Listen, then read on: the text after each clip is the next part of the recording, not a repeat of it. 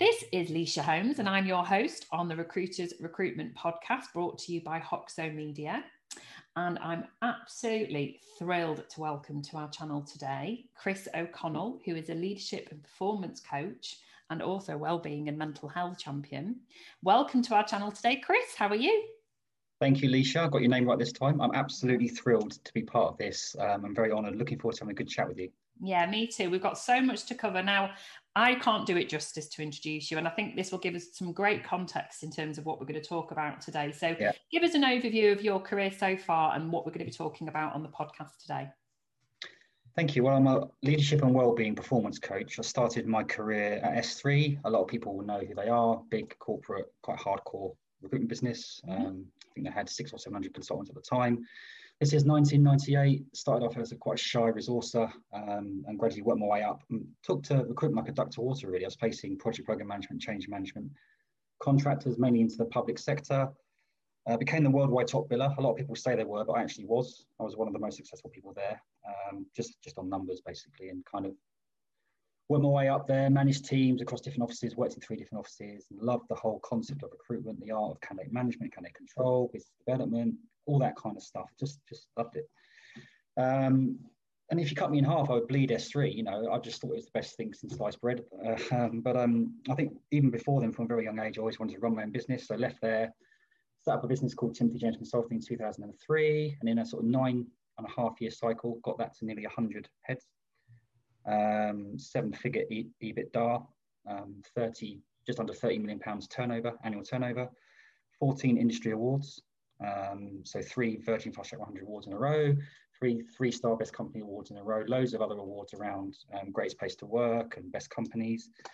I'm more proud of more proud of those awards actually around how we built the culture and how we engage with our customers. So that means um, our clients, but also our, our people as well.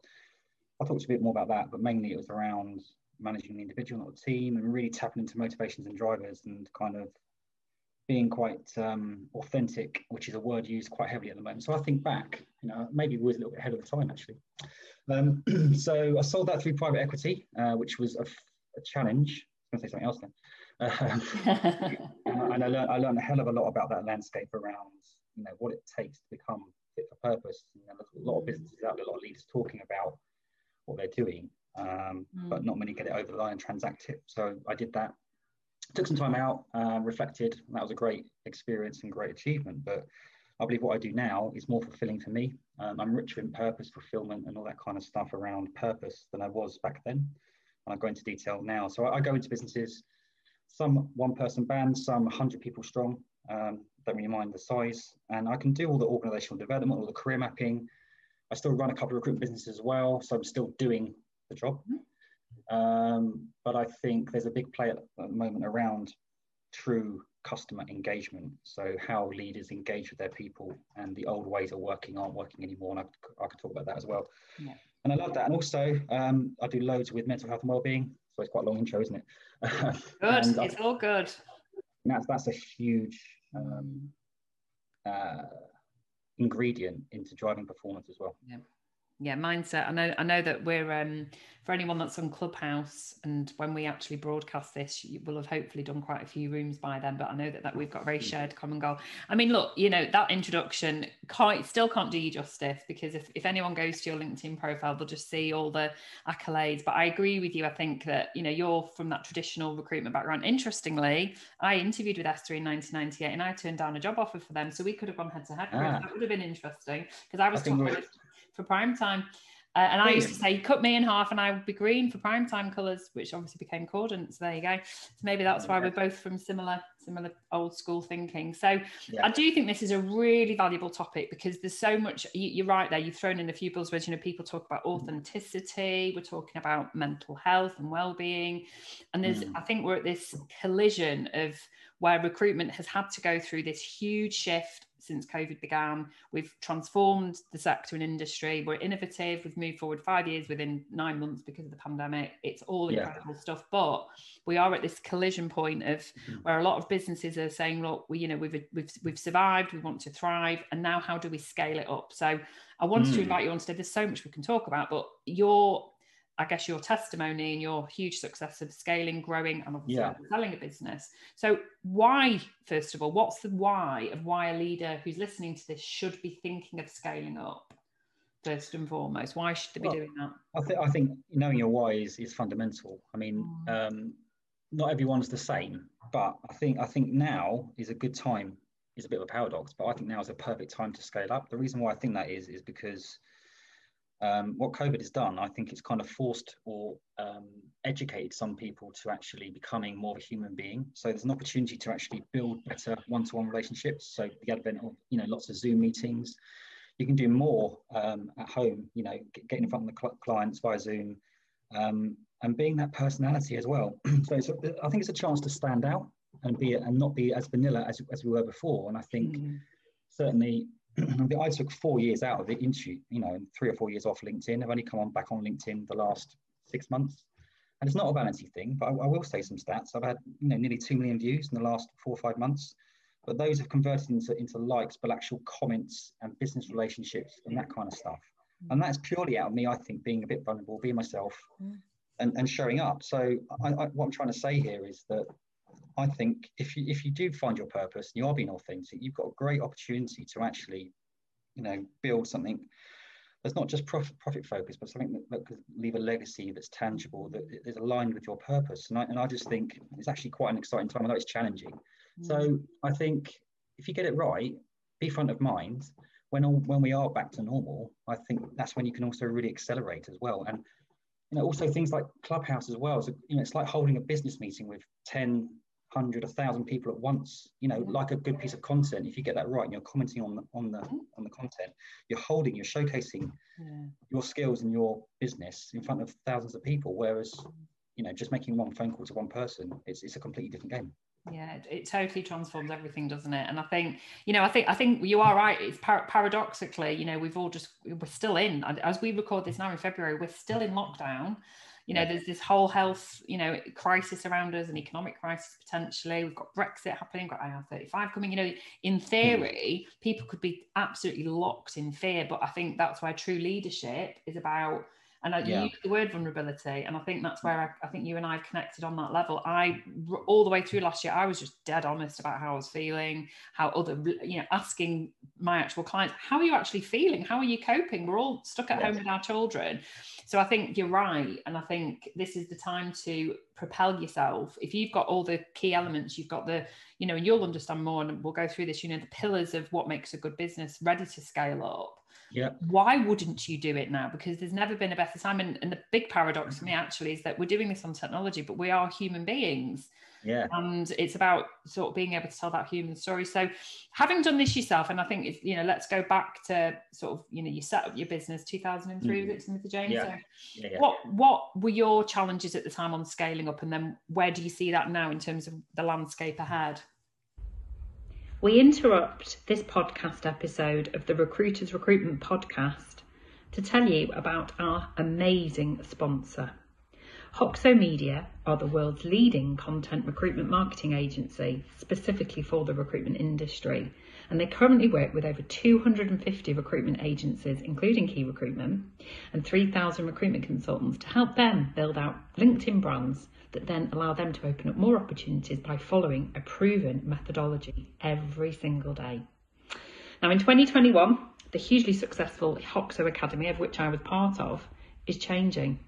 And they've now launched an eight week personal brand launch program, which can now help you roll out this methodology across your business. The Hoxo Academy is aimed at helping traditional recruiters, of which I am one, who rely on outbound calls to attract clients and candidates equally. Now, very often traditional recruiters actually lack the knowledge of how to best use LinkedIn, other than maybe posting jobs, you know, every few days, but then struggling with ideas and original content, and also just confidence in terms of what to produce and how to produce valuable content. Now, we're living in a post COVID world, and we all know now that the world is truly digital.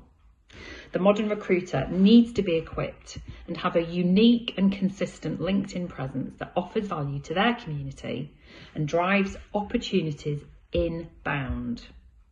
The Hoxo Academy helps every recruiter in the recruitment agency that becomes part of the academy and helps every recruiter achieve this in just eight weeks, enrolling new cohorts of training at the start of each calendar month. So, this is an exclusive deal for you, our listener. The Recruiters Recruitment Podcast is so proud to be sponsored by Hoxo Academy that the deal is amazing. For the first 50 customers in 2021, they are offering you the chance to enrol unlimited users on this program for 12 months at no extra cost. So, whether you're listening to this and you've got a team of 15 or a team of 500 and you're looking to hire more during 2021, you can rest assured that they will all get this training that they then need to build out their brand that wins business on LinkedIn. So please click on the link attached to this episode or alternatively DM me to find out how your agency can join this incredible program. And having been a cohort member myself and a graduate of the Academy at the end of 2020, I'm really proud to advocate this phenomenal and really, I think, business critical academy for every recruiter who wants to get the best out of LinkedIn and ensure that they also become inbound. Thank you for listening to this message. Enjoy the rest of the episode and do get in touch for more details. I think back then it was very, very competitive. I think um, the challenge was to ensure the leadership team, so myself and business partner, were self-aware enough to know what our strengths and weaknesses were. Mm. Um, I think at the start we probably tried to be all things to all people and both do everything all together. Mm. So after a period of time, or very quickly, we soon realised, right, your strengths are this. So Peter managed the perm side, I managed the contract side. We kind of delegated things, and we just kind of allowed the leadership team to have that empowerment to do their own thing. Yeah. Uh, and very quickly, we hired in people that were better than us in certain aspects. So you know cutting those apron strings is is is you know we get quite precious as leaders. And mm. i think that's that's a big leadership skill in itself you know empowering and trusting people but also maximizing our people and our clients. And what i mean by that i think it's a fallacy or a lot of leaders fall into the trap of the more bums on seats we have the more profit we're going to make.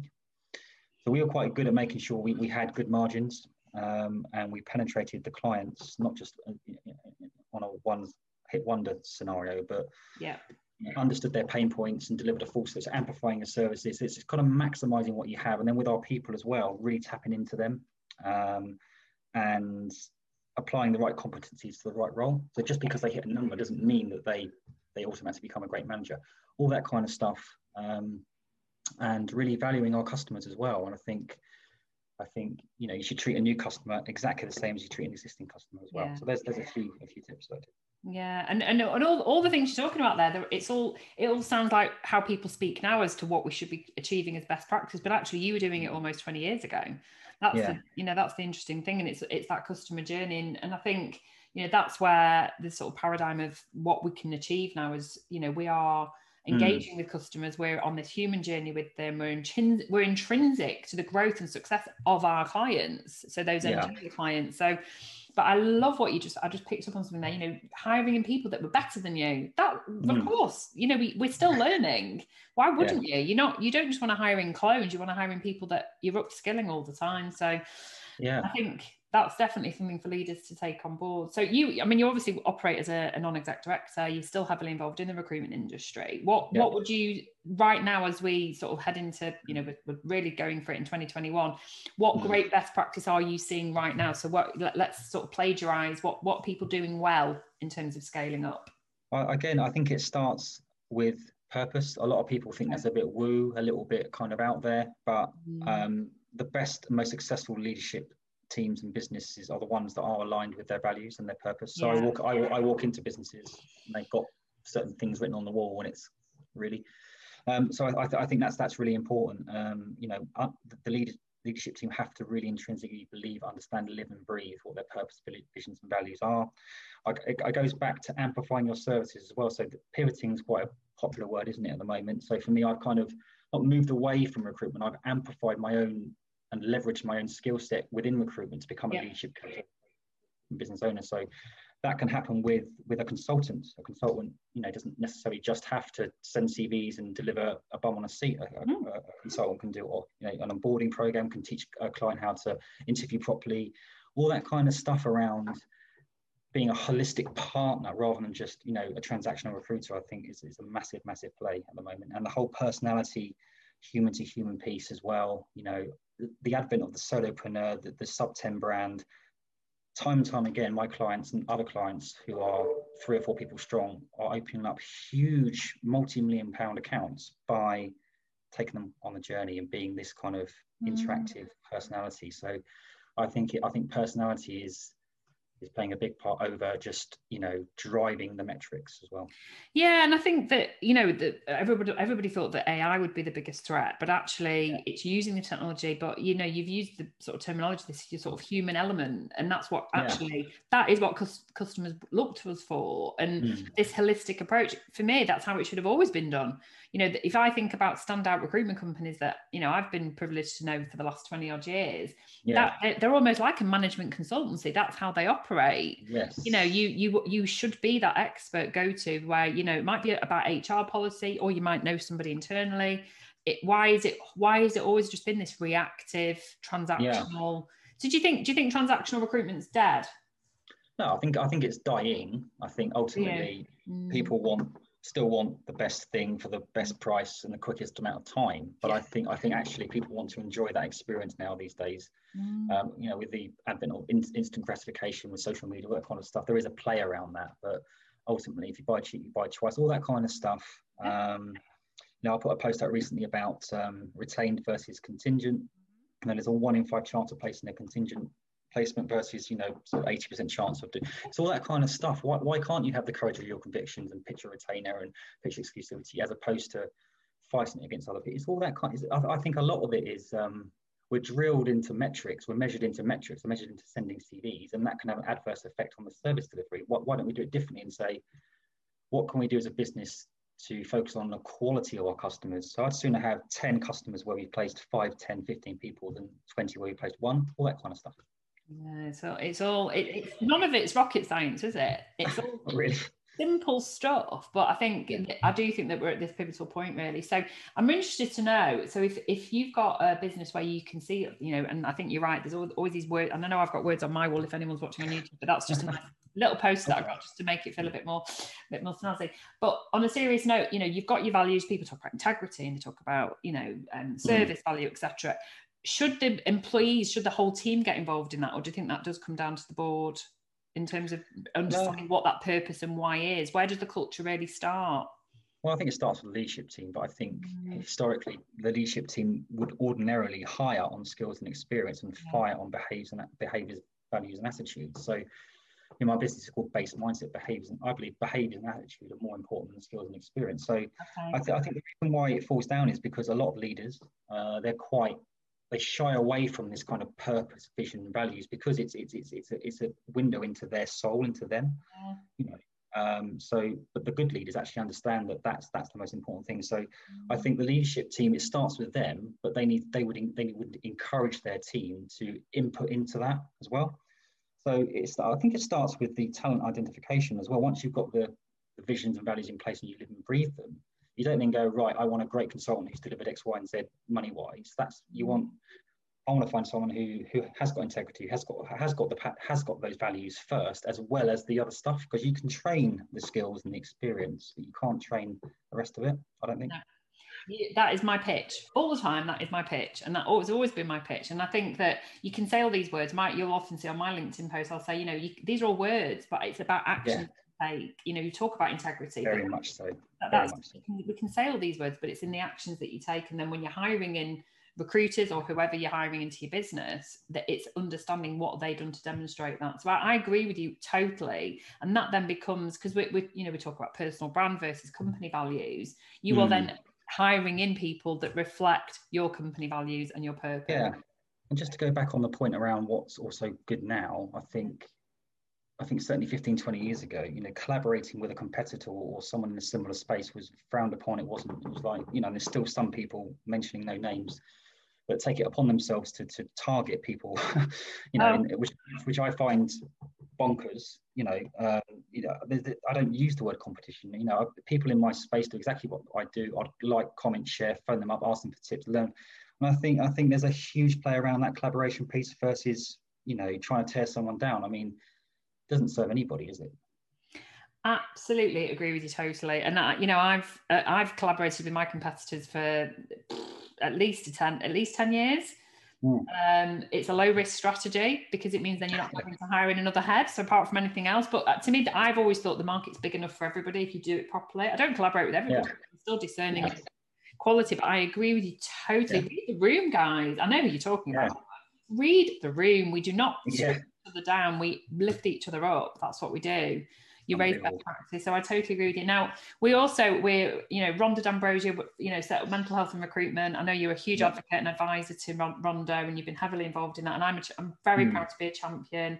We're doing the mental health um, first aid course together, which I'm very excited. Yeah. By the time yeah, this goes out, we might have actually already done it. So give us some you know that's something i really want to focus on as well before we finish so yeah. in terms of mental well-being because i know this is a big sort of area for you yeah what, what, sort of coping strategies would you recommend to aspiring leaders to take it on because i think it's all well and good us you know advising clients to do it for their teams but what about leaders themselves? What can they do to protect themselves? I think it's a really good point. I think myself included historically you know i didn't look at my own self-care. I was just so transfixed on maximizing the day and everyone else. And, did, and that's why I eventually it fell down and i got burnt out. So i think self-care is a leadership skill in itself. So it starts with people would ordinarily ordinarily think that's selfish but it's selfless. If you can, if you can look at yourself first and say what can i do for myself? you can then serve others. So some of the tips i mean um, i think well every, when i wake up every morning i put my feet on the ground and ground myself and feel my bare feet on the floor. Do some breathing and really kind of like almost choose the day because nine times out of ten I wake up and I feel positive and ready to go. But like with anyone, I've got mental health, I've got a mind. Um, there's days where the negative narrative comes in, and you know I, I catch it and slow down, and then say talk to it and choose choose to then frame it in a different way. So I, I, I do talk to myself in my head. I think that's important, and then I go to the bathroom and sort of give myself a high five and say, let's do it. So actually, you know, engage with myself, my inner child, that kind of stuff. Choose the day. I think uh, a random act of kindness per day. So uh, that's a great thing to do. But you, men- you mentioned it as well. Take action. So we can talk about, oh, I listen to podcasts and I, you know, I, I read and all this kind of stuff. But taking action. So I'm a coach, but I've got my own coach.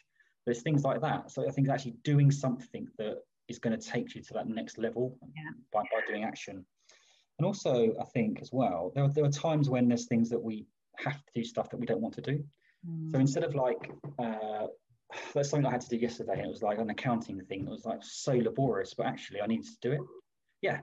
But I frame that actually, oh no, I get to do that. I get to understand my business. I get to understand. So it's, it's almost the language that we use. It's almost like, bloody hell, I've got a roof over my head. I've got kids. I've got business. I'm doing well. You know, I have to do my, get, all that kind of stuff. It's just, I think it's, you know, I think it's really important that we, you know, uh, we realize how fortunate we actually are. I think gratitude is a big thing, and it, it, used to be kind of quite a hippie thing to talk about. But I've practiced gratitude since somebody bought me um, a gratitude journal for my 40th, which is a very long time ago now, sadly. And every day it encourages you every day. It's a paragraph a day, and you and you write, yeah. you write down things you're grateful. For. And even if it is something like I managed to not kill my children today, or I managed to make a nice meal, you, you find something every day. Um, yes. I was chuckling. To, I was chuckling to myself when you said that. I mean, first of all, the grounding thing, I get it. The high five thing. So I do a, a HIIT every morning yeah. Um, and I lay my mat out the night before, so I, it's accountability to myself that I will not step over that mat. I will do that, and I literally, as, as I finish it, I do look in the mirror and I go, "Nice one, leash," because yeah. I've, I've, set Absolutely. my alarm half an hour earlier. Because ultimately, it comes down to me to do that.